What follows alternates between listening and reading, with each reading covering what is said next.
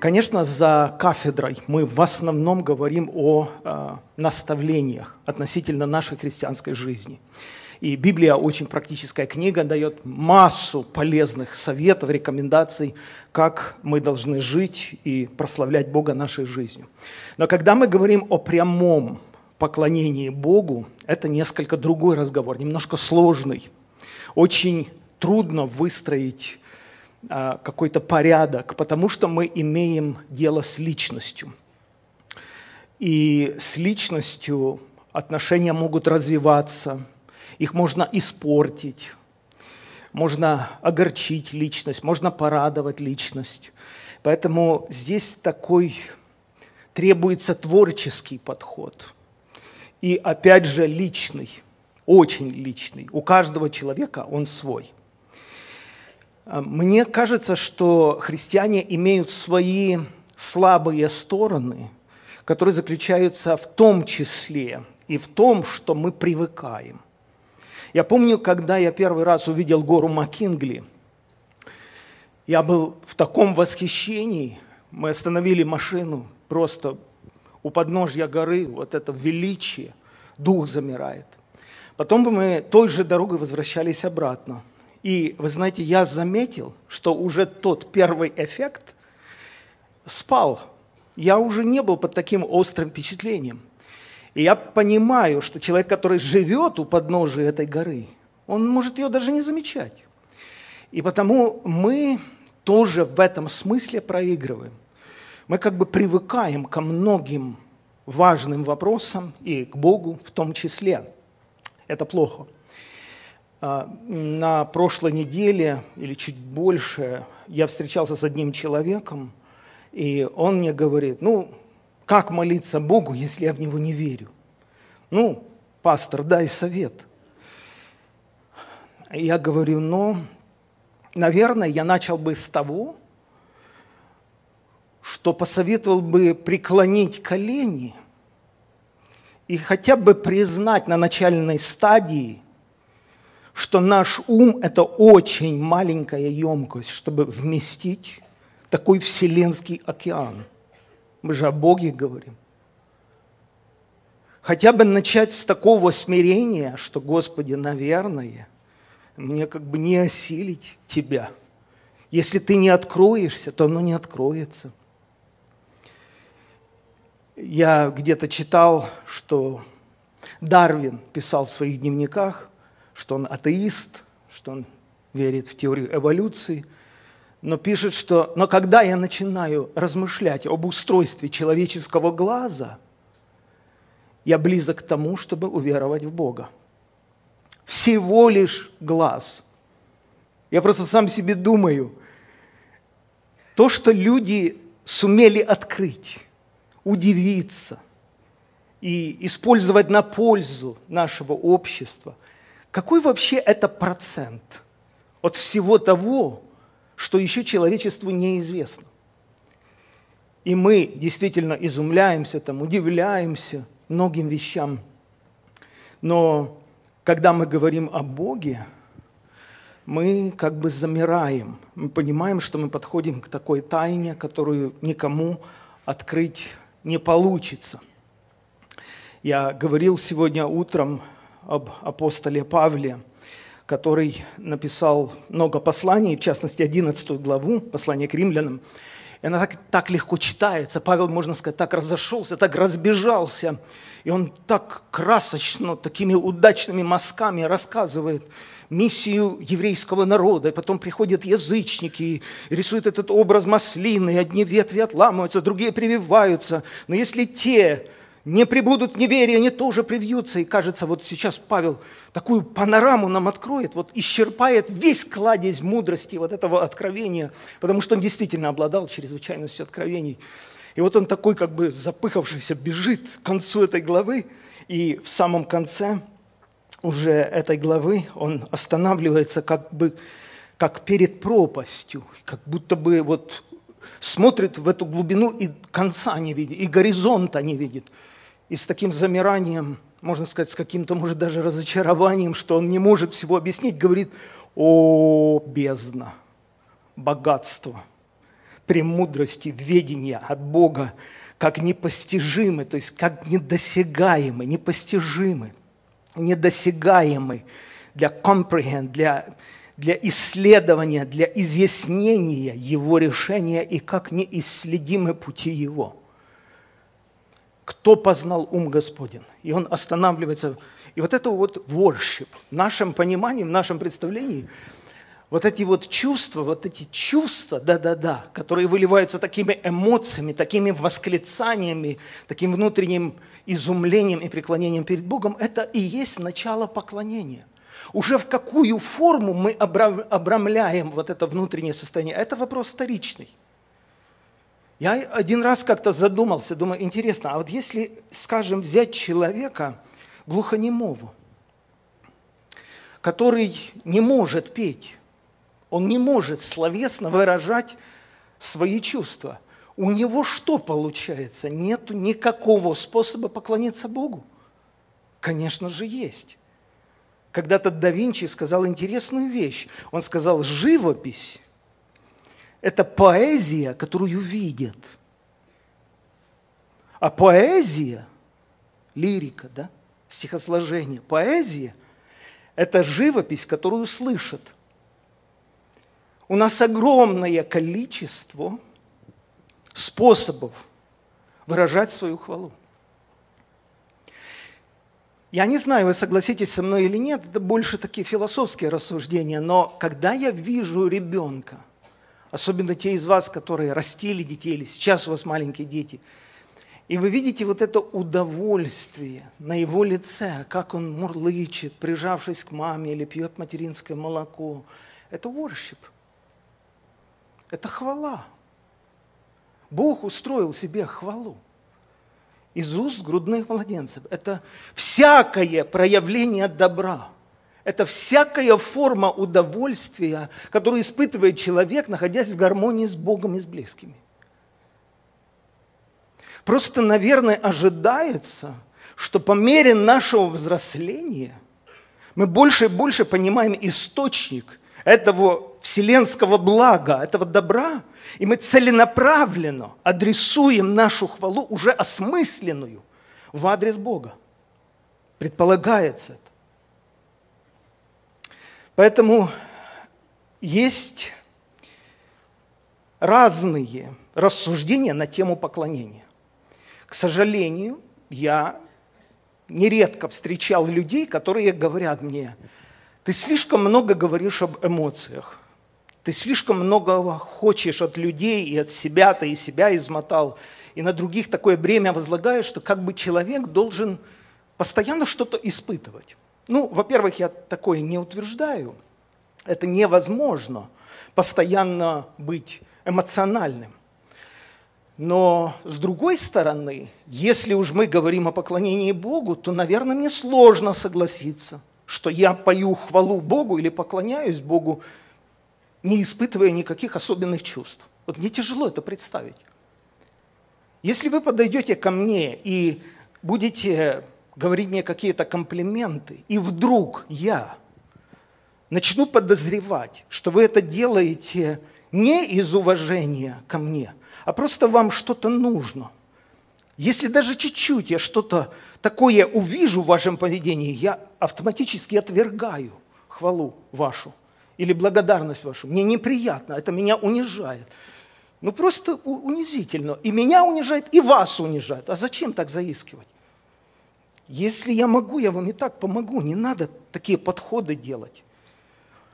И я просто думаю, а сколько больше Бог? Вот Он наблюдает за нами.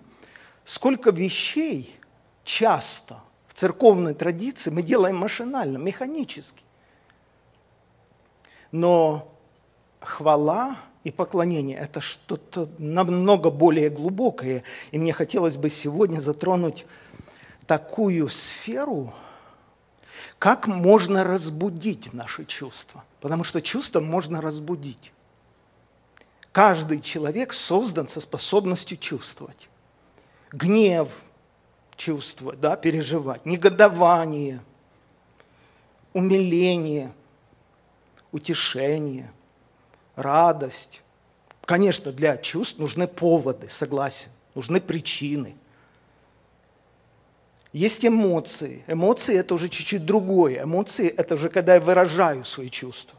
Прыгаю, там, хлопаю, кричу, смеюсь, плачу. Это уже эмоции. Но это уже такое внешнее выражение моих внутренних переживаний. И я увидел, что много текстов Библии советуют нам размышлять, рассуждать, думать, думать, думать, да? задействовать наш мозг, прилагать усилия, чтобы размышлять. Вот как бы заботиться, иметь Бога в разуме. Это моя ответственность, это моя забота. Потому что в этот разум лезет все – без спроса и выкачивает мою энергию. Где-то читал интересную статью, что психологи заметили, что в современных условиях, когда ты листаешь страницу в Фейсбуке, да, э, плохо сказывается на психике человека то, что информация прыгает. Здесь что-то смешное, здесь что-то печальное, здесь кто-то знакомый, здесь хорошая новость, здесь плохая. И человек постоянно как бы его расшатывают от одних эмоций к другим. Он не может сосредоточиться, он не может собраться. Он как дырявое ведро. Он устает очень быстро от такой разноплановой информации, и он не собран. Интересное наблюдение. Так вот, авторы Писаний настойчиво рекомендуют размышлять, размышлять о Боге – несколько текстов. Смотрите, первая и наибольшая заповедь в законе, как звучит? Мы все ее хорошо знаем. «Возлюби Господа Бога твоего всем сердцем твоим, всею душою твоей, всем разумением твоим». В английских переводах «with all your mind», всем твоим умом. Я не хочу здесь тоже как бы умствовать, я до конца не знаю, как это практически возможно. Вот любить Бога умом – это как?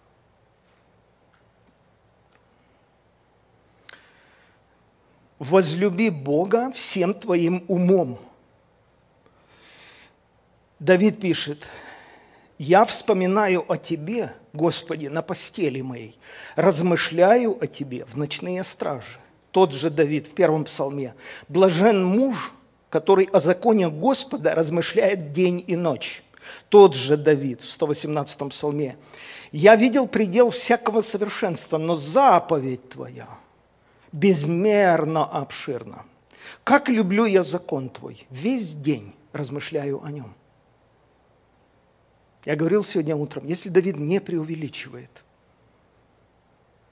но действительно весь день размышляет о законе Божьем – то я, например, таким похвалиться не могу. Даже вчера в подготовке к проповеди я посчитал, часов пять я провел. Но чтобы весь день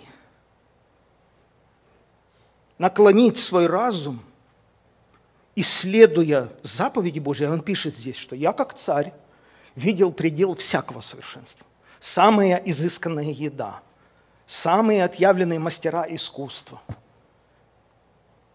Но если кто-то видел, то царь, понятно – он говорит, но заповедь твоя, когда я начинаю там размышлять, я просто восхищаюсь.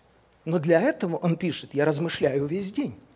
Да, да, да, я размышляю весь день. И Соломон, мне кажется, оставил очень сильное обетование. Он дерзнул написать, вдохновленный Духом Святым, следующее заявление. Смотрите, что сказал Соломон. «Сын мой, если ты наклонишь сердце твое к размышлению, то уразумеешь страх Господень и найдешь познание о Боге. Я помню, еще был даже не юношей, отроком. Я вот это прочитал, и оно так вот запало в мое сердце. Если ты наклонишь, да, вот наклонился туда, осмысленно, целенаправленно будешь размышлять, то Бог тебе откроется. Бог тебе откроется. Потому что это путь навстречу. Потому что ты ищешь это, потому что ты этого желаешь, потому что ты прилагаешь усилия. И это все выливается в такое восхищение Богом или в поклонение, как мы сегодня говорим. Это вызывает глубокие, глубокие эмоции. Когда мы читаем выдающиеся произведения литературы, особенно посвященные Богу, мы, конечно, восхищаемся чем? Гениальностью поэта. Мы восхищаемся, надо же, как он сказал. Или там музыкальное произведение написанное. Но я, например, достаточно неплохо знаком с русской литературой и с э, поэзией. И мне кажется, что более сильного произведения, прославляющего Бога, в русской литературе нет, кроме «Оды Державина Бог». С этим произведением у меня есть своя история. Когда я готовился к экзаменам в восьмом классе или в седьмом, я знал, что один из билетов есть «Расскажите свое любимое стихотворение наизусть». И я прямо помолился дома, говорю, Господи, как бы я хотел вытянуть именно этот билет. Помню, кажется, там было 22 билета, и один из них был именно таким. Помните, когда? Билетики перевернуты. Ты выходишь к столу и тянешь билет, и я помолился – и учительница наша, Александра Сергеевна, сказала, что сегодня я не буду вас по фамилиям вызывать. Кто хочет, первым можете выходить. Я вышел первым. Я подошел к столу, взял билет, и там было написано «Рассказать ваше любимое стихотворение наизусть». И я сказал Гаврила Державин «О да, Бог». Эта учительница, она питала открытую неприязнь к верующим людям. Она знала, что наша семья, мы христиане. Она знала, что папа мой, который родился в этой же деревне, в свое время 4 года отсидел. Они все знали. Но мне так хотелось это стихотворение прочитать. И я начал читать его. «О ты, пространством бесконечный, живой, в движении вещества, течением времени предвечный, без лиц в трех лицах божества». И вдруг она стальным голосом сказала, хватит. Давай другое стихотворение, не это. Я говорю, Михаил Юрьевич Лермонтов, минуту жизни трудную, теснится ли в сердце грусть, одну молитву чудную твержу я наизусть. Хватит, садись, пять. Так я сдал экзамен по русской литературе. Но я сейчас не о себе. Я сейчас о том, как было написано это произведение. В 1780 году Гаврила Державин зашел вечером в храм. Он занимал высокую должность при царском дворе, он был очень занятым деловым человеком, но он во дворце у всеночной услышал эту строку. «О ты, пространством бесконечный. И записал ее. И вот те из вас, которые знают это произведение или частично читали, ну, это восторг. Speechless, такое английское слово, без, мы, мы безмолвны перед этим шедевром. Но знали ли вы, что Державину понадобилось 4 года, чтобы закончить это произведение? Я пытаюсь сказать, как человек относился к тому, что он говорил о Боге. Мы иногда думаем, повторяю, что это дается легко, потому что это гений. Ну, конечно, вы гениальный, вы так вот можете. Но, но, но. Державин закончил стихотворение через четыре года, и то не мог закончить. И он уехал в белорусские свои владения и снял маленький домик в лесу у старушки какой-то и оставался там около трех суток в слезах. Он видел свет там, сверхъестественное переживание у него было, и он дописывал последние вот эти куплеты. «Твое создание я».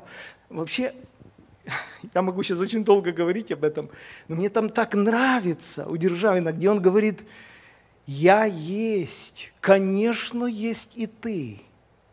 Я когда первый раз это прочитал, я подумал, я еще нигде такого не слышал. Обычно все рассуждают наоборот. Ты есть, ты имеется в виду Бог. Конечно, есть и я. Но здесь Державин исходит полностью из обратного. Он говорит, я есть, посмотрите, кто я. Если я настолько велик, как творение, наделенный таким богатым воображением, интеллектом, я есть. Конечно, есть и ты. И ты себя изображаешь во мне, как солнце в малой капле вод. Твое создание я – создатель. Твоей премудрости я – тварь. Источник жизни, благ податель, душа души моей и царь. Твоей-то правде нужно было, чтобы бездну смерти проходило мое бессмертное бытие – чтобы дух мой в смертность облачился, и чтобы через смерть я возвратился, Отец, в бессмертие Твое. Неизъяснимый, непостижимый. Я знаю, что души моей воображения бессильны и тени начертать Твоей. Но если славословить должно, то слабым смертным невозможно Тебя ничем иным почтить как им к тебе лишь возвышаться, в безмерной разности, то есть разнообразии теряться и благодарные слезы лить. Я о чем сейчас говорю? Я говорю о том усилии, которое затрачивает человек, чтобы выразить свою хвалу Богу, никого не копируя. Человек, который ищет свои собственные слова и образы – развивает свое собственное воображение. Вот я верю, что Бог такую хвалу принимает. Вчера я а, прослушал одно из интервью, которое я брал у Вениамина Марковича Креймана. Это было 20 лет назад, даже больше. Выдающийся композитор, ему сейчас 84 года. И он рассказывал мне, как он уверовал. Учился на отличную в университете, очень любил науку, готовился стать выдающимся ученым, у него все это получалось. И вдруг Бог стал открываться человеку. Бог. И он говорит, я помню день, когда устроили такой показательный, можно сказать, суд, когда Крейман должен был публично отказаться. Своими устами он должен был сказать, что вера в Бога – это абсурд, и я, говорит, уже тогда знал, что я не смогу этого сделать. Мне было страшно такое сказать вслух. И мои друзья, мои знакомые, которые со мной учились, просили, Веня, ну скажи, ты в душе верь. Мы тоже в душе верим. Он говорит, и я не мог уже этого сказать. Короче, в итоге его отчисляют из института. Я иду по городу Баку, плачу. Холодный ледяной дождь хлещет. Первый час ночи – мне очень больно, мне очень обидно, мне очень тяжело. И во мне начинает звучать музыка. Музыка. Я смотрю на звезды. Он говорит, мне открывается такая панорама, такое величие. Я в яме, я на дне, я ничего сейчас не могу поменять. Эта машина советская просто в асфальт меня закатывает. Но я вижу пророчески – трон, величие, такое чувство, это уже мое чувство, сейчас я вам включу фрагмент его произведения, вы услышите.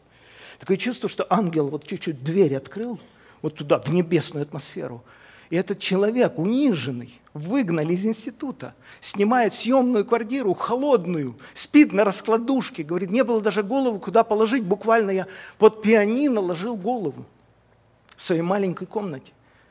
Но Бог ему показал пророчески, что есть совершенно другое измерение, есть другой мир, есть другие масштабы величия. И он пишет вот это произведение. Послушайте.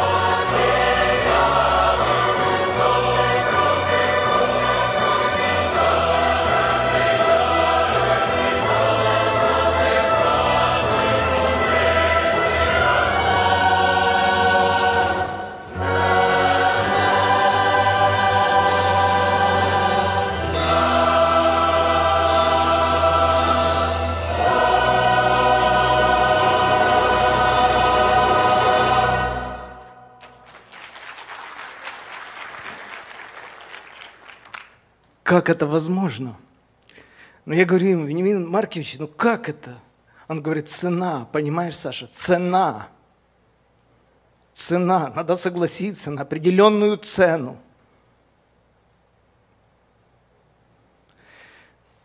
Он говорит, я спросил одного человека, а почему так тяжело все в моей жизни? Вот как бы парадокс такой. Здесь вижу Бога, такое величие, такие возможности со стороны Бога. И здесь вот такая реальность. А этот человек отвечает мне и говорит, а чего ты хотел? Если в бывшем Советском Союзе 9 или даже 11 временных поясов, и только просыпалась эта страна, и во всех церквях, во всех храмах христианских пели такую хвалу Христу. Ты что думал, что дьявол просто так пройдет мимо тебя? Он будет тебе досаждать. Моя главная мысль – ищите свой собственный путь славословия Бога. Мы сегодня, сегодня живем в такую эпоху, что за нас и песни пишут, за нас и поют на сцене. Надо искать как-то свою форму, как можно поклониться Богу, чтобы Он принимал эту хвалу. Это же главное, наверное. Об эмоциях. Отдельный разговор.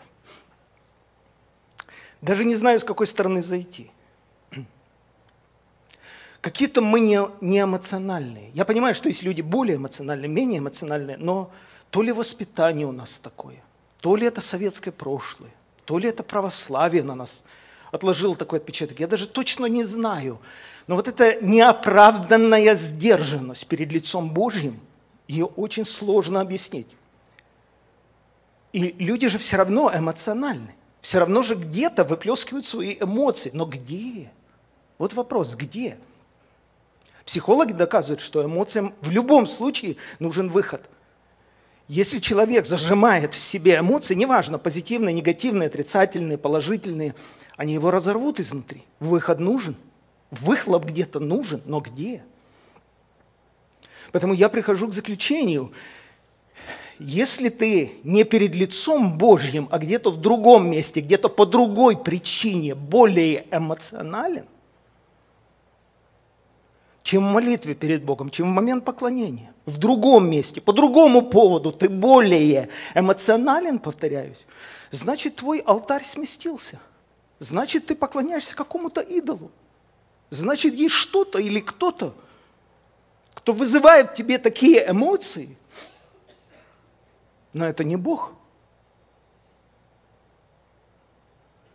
И я не хочу сейчас рисовать эти образы, я просто помню однажды в Израиле, я был свидетелем такой интересной сцены. А, там большая площадь возле стены плача, и много людей, день был. И я заметил, как один молодой парень стал на колено и достал колечко и делал предложение своей девушке. Я думаю, что секунд 30, ну хорошо, пусть минута максимум прошла с этого момента, как вот он встал на колено. Люди бежали со всех концов этой площади, евреи, которые его не знают, так же, как и я не знаю. Разных возрастов они бежали, и в течение минуты максимум соорудили огромный хоровод в несколько сот человек. И они прыгали, танцевали, радовались все – за то, что девушка сказала «да». Я подумал, как эти люди все равно могут выражать свои эмоции беспрепятственно. Я помню, мы ехали там же, в Израиле, улицы забиты, пробки такие, машин много. Останавливается автобус такой маленький, может, 6-8 местный. Выбегают 6-8 молодых ребят, включают магнитофон просто и начинают играть прославление, еврейские мелодии, танцевать просто на улице, потому что загорелся красный светофор. Я серьезно вот с такой завистью смотрел на вот это и думал, почему наши люди не такие? Почему нашим людям постоянно говорили сдерживать эмоции? Почему в церквях так открыто говорили, что там поднимать руки, хлопать, прыгать – это от дьявола, говорили прямо. И ни разу за это не извинились, ни разу за это не покаялись. И точно так же в традициях Востока и боль свою изливать. Посмотрите, как они оплакивают умерших. У нас на похоронах присутствуешь самый близкий человек не дает даже заплакать. Если человек начинает голос плакать, ее там выведут или таблетки успокоительные дают. Это такой дискомфорт. Здесь по-живому оторвали часть твоей жизни – у тебя последние часы увидеть этот образ, которым ты прожил 30-50 лет. И тебе не дают даже поплакать. Церемония полтора часа. Быстро, быстро, быстро. Мы читаем, Моисея, сыны Израилевы, оплакивали 30 дней. А когда умер Иаков, Иосиф пал на лицо отца своего, плакал над ним целовал его. И повелел Иосиф слугам своим врачам бальзамировать отца его. Зачем бальзамировать? Что, день не продержится? Они не собирались день прощаться с ним. И врачи бальзамировали Израиля, и исполнилось 40 дней, потому что столько дней употребляется на бальзамирование, и оплакивали его египтяне 70 дней – так они почитали этого старика, который подарил им Иосиф. И пошел Иосиф хоронить отца своего в землю, потому что Иаков заповедал похоронить его в другом месте. И вы что думаете, Иосиф сам пошел? И пошли с ним все слуги фараона, все старейшины дома фараона, все старейшины земли египетской, весь дом Иосифа, братья – Отправились также колесницы, всадники, так что сон был весьма великим. Вся элита пошла. И дошли до такого-то места при Иордане, и плакали там плачем великим и весьма сильным. И сделал Иосиф плач по отце своем еще семь дней. И увидели жители той земли, Хананеи, такой плач и сказали, велик плач этот у египтян, поэтому нарекли даже имя тому месту, плач египтян при Иордане. Мы можем сказать, ну это как бы восточная традиция, может быть традиции древнего Израиля, но в новозаветной церкви, возможно, и не так уже. Деяния апостолов 8.2. Стефана погребли мужи благоговейные и сделали великий плач по нем – в других переводах громко плакали о нем.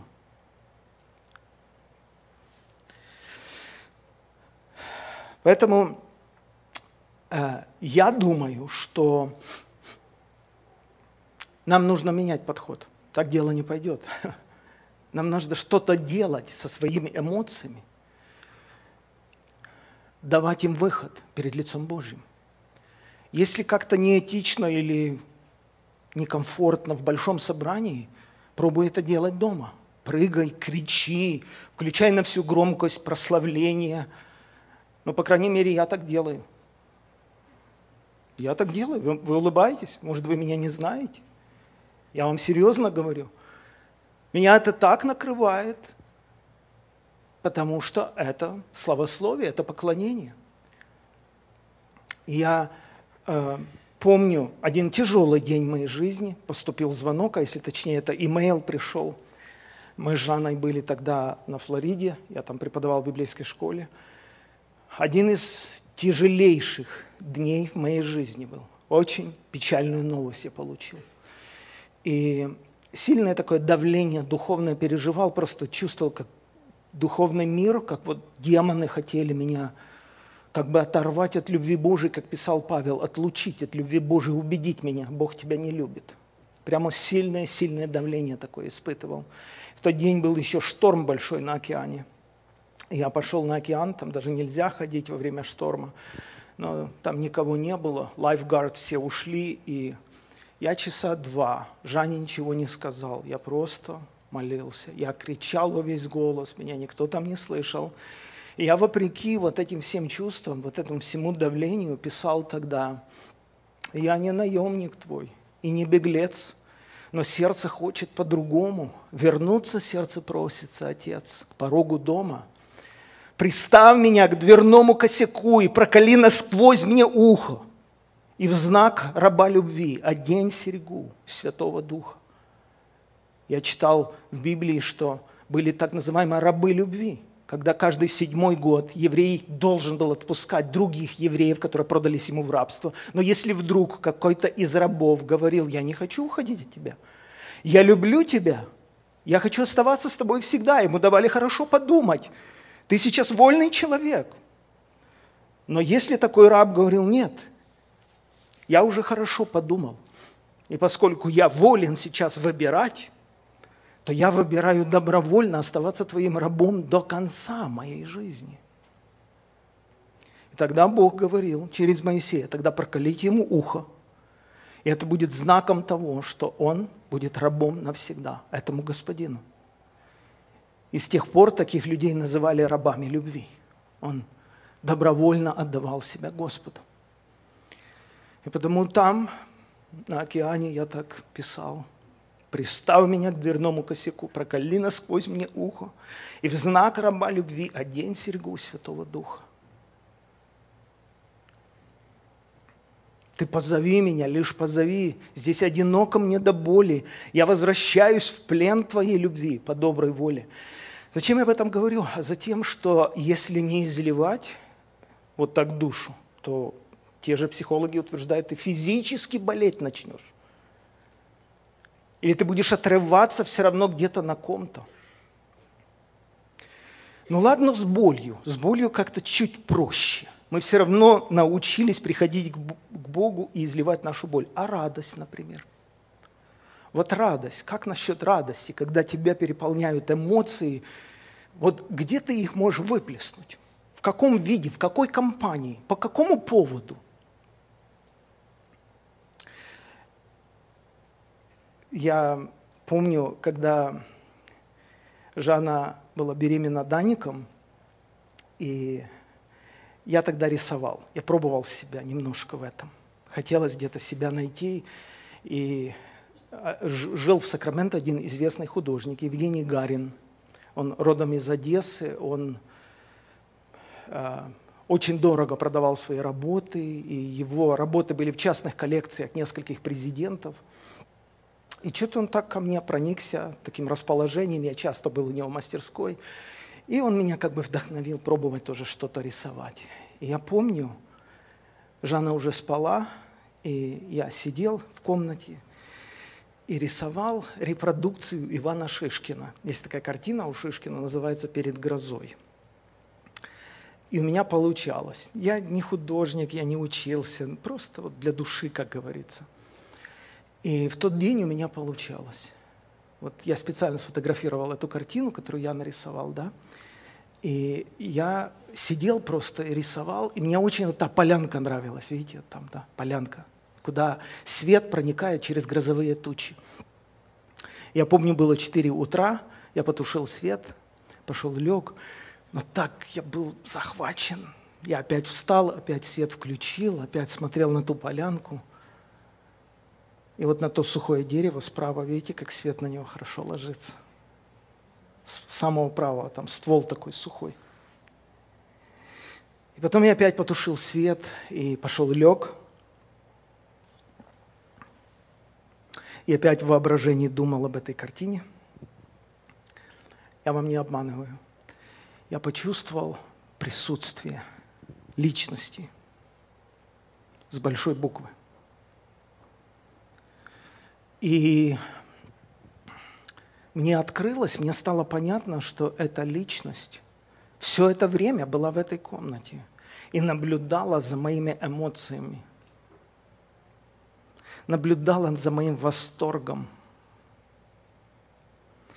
Я не слышал голоса, но мне пришло такое вразумление или откровение, как будто бы Бог мне сказал, как бы я хотел – чтобы ты так восхищался мной. С этого не надо делать доктрину. Это даже неправильно будет сейчас делать какие-то выводы. Это исключительно мой опыт личный.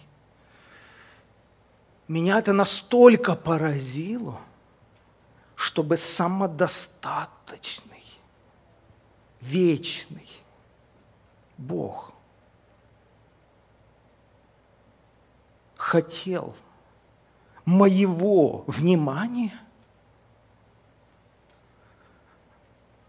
Меня это так поразило, что я с тех пор кисточки не притронулся. Не могу. Не могу. Ничего больше не нарисовал с того дня. Это было весной 98 -го года. То есть, а вы говорите, Бог не эмоциональный. Бог живой, и Он не хочет ничего машинального, статичного. Это отношение с личностью, потому слово «аллилуйя» произошло из еврейского «хилел», что буквально значит разразиться плачем или криком радости. То есть это даже не слово, не термин, это, это состояние, когда ты изливаешь свою душу перед Богом. Поэтому я понял, что творчество, творчество, да, это когда ты творишь.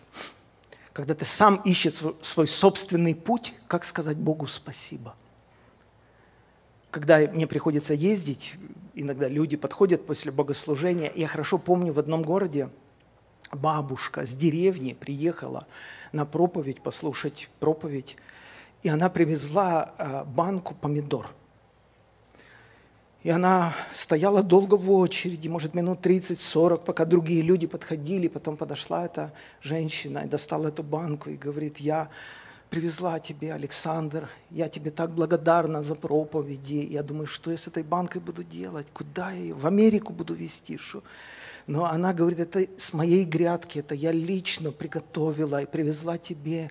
Я смотрел на эту женщину и понимал, я обязан взять эту банку. Это ее форма сказать мне спасибо. я размышлял и думал над этой женщиной, которая была грешницей, написано. Но в один вечер она захотела сказать Иисусу спасибо, она захотела выразить свое поклонение. Видите, какие корявые у меня слова. Я даже не знаю точно, как описать ее состояние. Вот мне так кажется, вот, вот смотрите, смотрите, вот вы учтите то, что до этого у этой женщины диалога не было никакого. Раз. У этой женщины была очень плохая репутация в городе. Два. Она, скорее всего, ничего не знала там о поклонении, как это правильно делать, в какой форме. Ну, просто грешный человек. Грешнее других. Тогда что это такое – как это объяснить, что она прошла в эту мужскую исключительно компанию, подошла сзади Иисуса, начала слезами омывать его ноги. Что это такое? Потом распустила волосы и начала отирать волосами головы своей его ноги. Мне так думается, он же ей даже ничего не прощал, у них даже диалога не было, она даже не каялась ни в чем – мне так думается, что она заметила, что он другой. Вот все мужчины смотрели больше там на ее тело, может быть, там фантазии эротические развивали разные. Неважно, они в рясах религиозных эти мужчины, или они вообще не религиозные. А вот этот, он другой. Если он когда-то смотрел на нее, то смотрел совершенно по-другому видел где-то глубоко-глубоко ее душу, может быть, как маленькую девочку видел, которая почему-то стала на такую тропу и сама не знает почему, сама несчастна. И вот мне так кажется, что она пришла ему сказать спасибо. Это worship. Она нашла свой собственный путь, странный путь, отблагодарить его. Потому он так и сказал, прощаются грехи ее многие. Хотя она даже об этом не просила. Я помню, когда наш сын Даник еще был маленьким, и мы пошли с ним в парк, лето, тепло, и он увидел на полянке цветок. И он побежал и говорит, папа, я для мамы. Вырвал этот цветок, земля была мягкой, такой влажной, и он с корешками его вырвал. И несет домой, сияет, я могу фотографию найти. Улыбка это, он идет домой, это я, маме, несу. Мы пришли домой, я позвонил в дверь, Жанна открыла дверь, а он даже на тот момент не соображал, он корешком вверх его держал. И вот он руку протягивает и говорит, мама, это я, это не папа, это я нашел для тебя. И протягивает этот цветок корешками вверх. Я видел столько слез у Жанны, как она его обнимала и целовала. Потому что да, оно странно, да, оно смешно, да, оно неправильно. Но это его личный порыв, личный путь сказать спасибо. Поэтому, когда я читаю псалмы Давида, это не под копирку написано.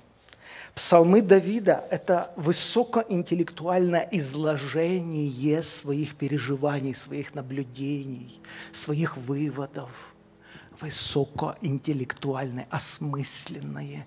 Это как человек жонглирует отдельными словами, он подбирает эти образы. Это творчество. Это усилие ума. Ты это на ходу не напишешь. Это какая-то гармония с тем, что человек чувствует на данный момент, да, именно чувствует. И как он выражает то, что он чувствует. Для примера, его 17-й псалом, посмотрите, он, кстати, написан тогда, когда он понял, что все, тяжелая дверь, преследований со стороны Саула закрылась. Все. Так и называется этот псалом начальнику хора, раба Господня Давида, который произнес слова этой песни Господу, когда Господь избавил его от всех врагов его и от руки Саула. И сказал Давид, «Возлюблю Тебя, Господи, крепость моя, Господь твердыня моя и прибежище мое. Избавитель мой, Бог мой, скала моя, на Него я уповаю. Щит мой, рог спасения моего и убежище мое. В других псалмах он даже писал, на Тебя я оставлен от утробы. Он переживал определенное унижение даже среди своих родных.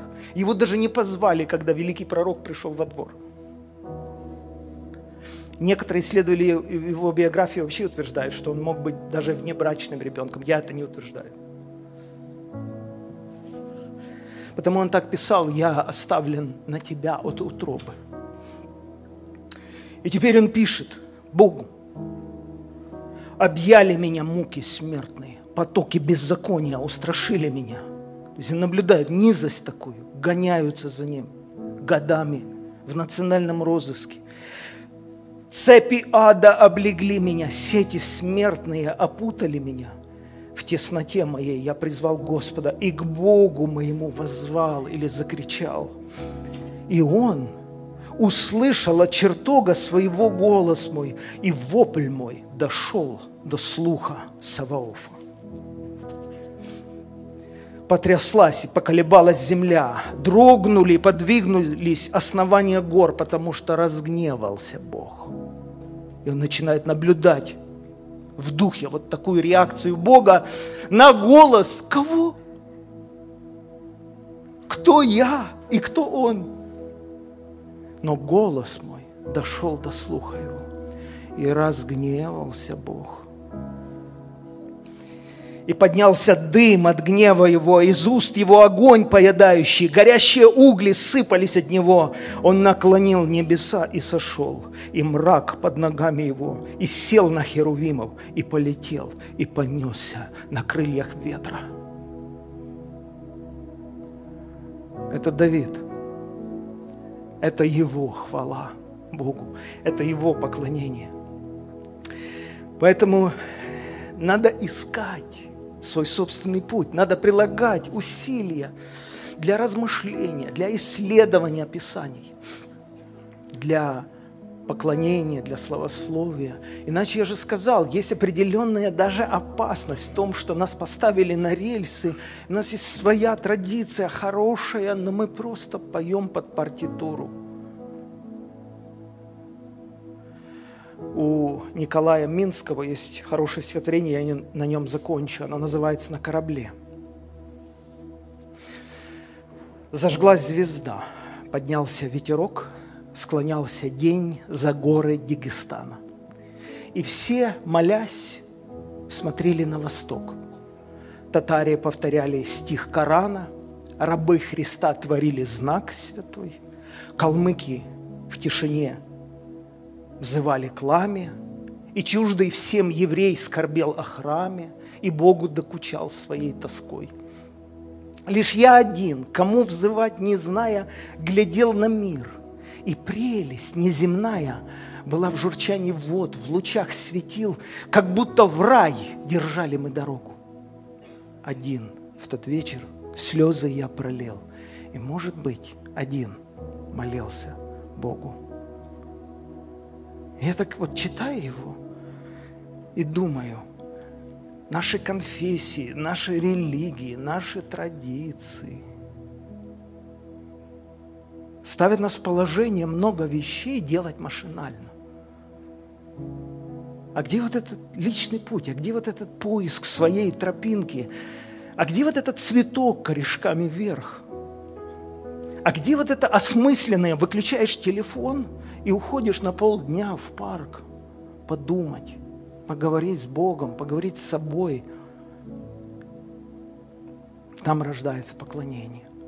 Итак, вот мои мысли – размышляя о Боге, мы выходим на дорогу к Богу. Второе, эмоциям нужен выход обязательно. Прими сегодня решение быть раскрепощенным перед лицом Божьим, не в другом месте и не по другому поводу, а перед лицом Божьим. Плохое у тебя настроение, плачет у тебя душа, или хорошее, и прыгаешь от радости. Будь эмоционален перед Богом, выливай себя перед Богом. И третье – это ищи свой собственный путь. Как сказать Ему благодарность.